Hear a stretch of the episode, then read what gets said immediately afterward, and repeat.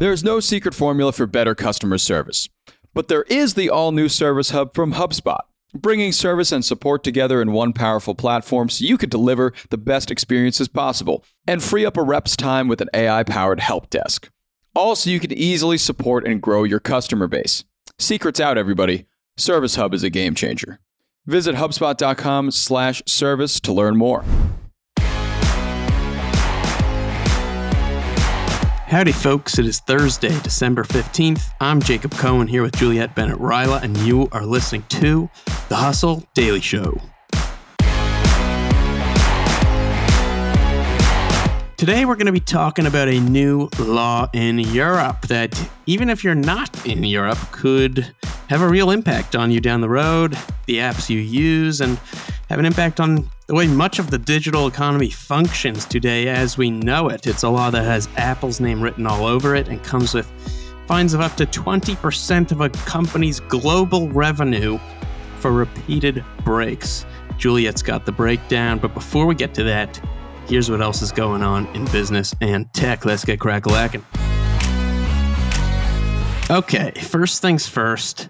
Let's start with some Twitter news that on one hand, I think sounds really quite silly, but on the other hand, could be one of the most significant on-platform things Elon Musk has done yet. And of course, I'm talking about the ElonJet saga. So let's add some context here. Twitter, or I guess really Musk, suspended this popular account that basically just tracked his private jet uh, wherever it went. And he's previously explained that the account's existence put him in danger as a prominent and wealthy figure, which I think is very reasonable. But he's also previously said explicitly that he would not ban the account as a kind of commitment to free speech. But many people, even steadfast Elon fans, were quick to point out the switcheroo. And the college student who runs this account actually once requested fifty thousand dollars and an internship from Elon Musk in exchange for taking it down, which I thought was a good deal for Musk, but I guess he just figured he'd have to buy Twitter uh, and then ban the kid anyway. Yeah, it was a lot cheaper to just do the fifty thousand dollars, but all right. Right, right, exactly. But later in the day, the account was actually reinstated. Uh, and Twitter went on to explain a new update to their safety policy, allowing for the sharing of someone's quote-unquote historical location, which apparently means you can share the location the next day.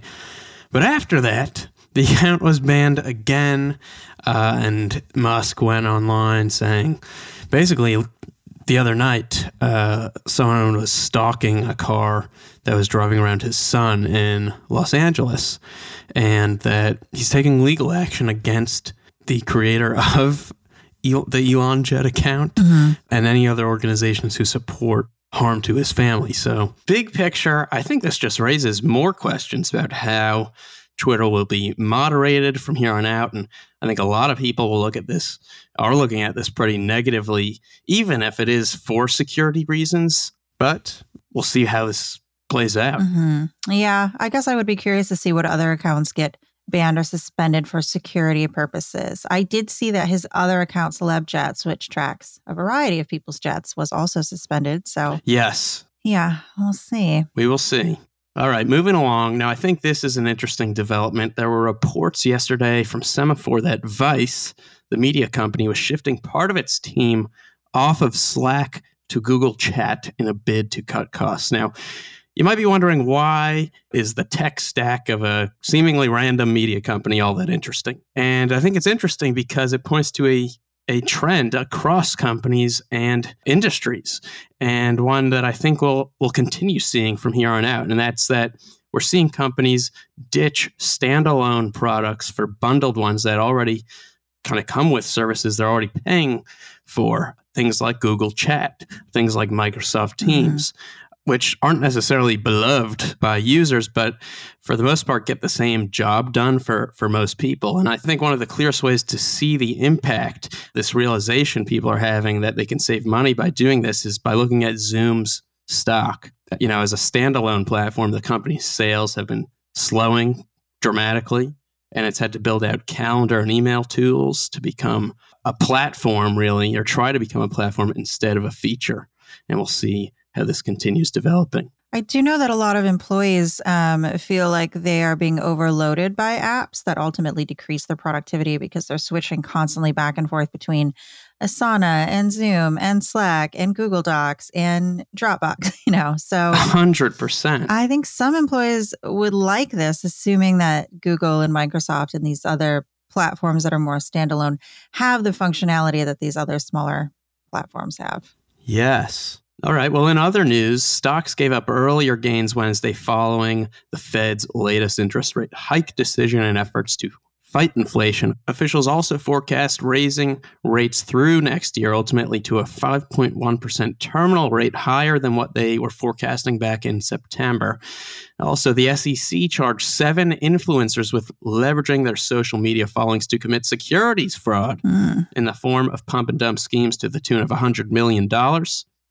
Redwood Materials is planning another battery factory worth three point five billion dollars in South Carolina to recycle lithium-ion batteries and make E V battery components. And lastly, Google execs say the company has not publicly released its Chat G P T-like product because of the reputational risk they carry uh, in case something goes wrong with it. Interesting.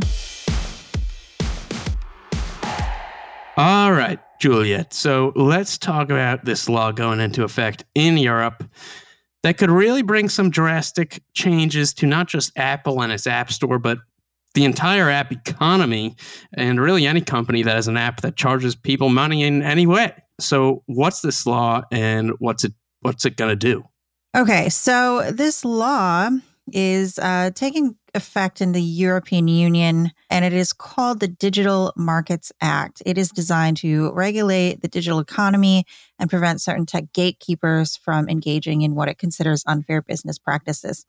Gatekeepers in this case are defined as companies with a market cap of at least eighty billion dollars. Apple's is over two trillion dollars, and forty-five million or more monthly users in the E U. So these are not small companies. This only applies to very large companies.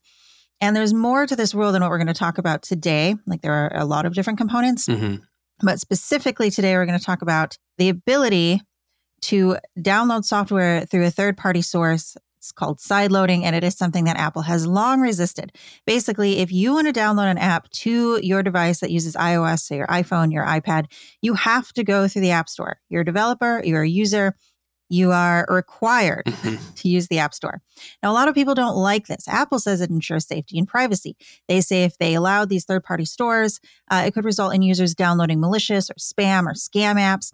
But they also take a thirty percent commission off of all sales. And that's something that we've seen Epic Games get really upset about. Meta, Spotify, oh, yeah. they're all saying, no, don't take this huge cut from me. This huge commission is too much, right? That's that's like the beef. And so wh- the rule we're talking about today is that these gatekeepers, of which Apple, of course, is one, must allow sideloading. Otherwise, face a big fine, which, I mean, if you're Apple, maybe it's not that big of a fine, but it is twenty percent of your global annual revenue if you violate it more than once. So Apple is going to be complying with these rules in the E U. Okay. And so, you know, I think a really interesting example of this, Spotify just released their audiobooks product. Mm-hmm. If you want to go on Spotify and figure out how to buy an audiobook through Spotify, it's impossible to to figure out how to do so because they didn't want Apple taking a cut of audiobook purchases on Spotify. Mm-hmm. So Apple said, okay, you're not allowed to even instruct people how to buy audiobooks on your app. Right. And under this law, that would not be the case. And so Spotify stock was up, I think, almost ten percent yesterday. Yeah. And as mm-hmm. a result, because this would be really good for their business. Right. But it, is there any way that, you know, that Apple could manage to get around this? Well, uh, outside of the E U, Apple is free to continue doing what it's doing. Okay. So there's that. According to Bloomberg, the App Store only accounts for about six percent of Apple's total revenue. And the E U, being the second largest market behind the Americas, makes up about less than a third of that. Okay. So they can still do what they want to do everywhere else. There, uh, however, you know, the D O J was talking about maybe pursuing an antitrust suit against Apple. There are other lawmakers in other nations that may want to implement something similar. So right. we'll see how that goes. Right. Apple could put in place other security requirements on, on these apps and require them to be verified and then like charge a fee uh, for that. Maybe. Um, that's nice. So it could maybe be like one way or another, we'll get a cut. Um, yeah.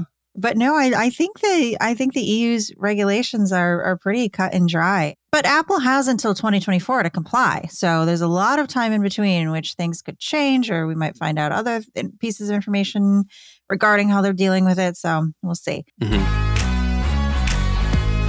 And bada bing, bada boom. That's going to do it for today, folks. Thanks for tuning into The Hustle Daily Show. We're a proud part of the HubSpot Podcast Network. Our editor today is Ezra Trupiano. Our executive producer is Darren Clark. We've got a lot more tech and business coverage in our newsletter. If you're not subscribed, go sign up at thehustle dot co slash email. Have a terrific Thursday, and we'll see you tomorrow.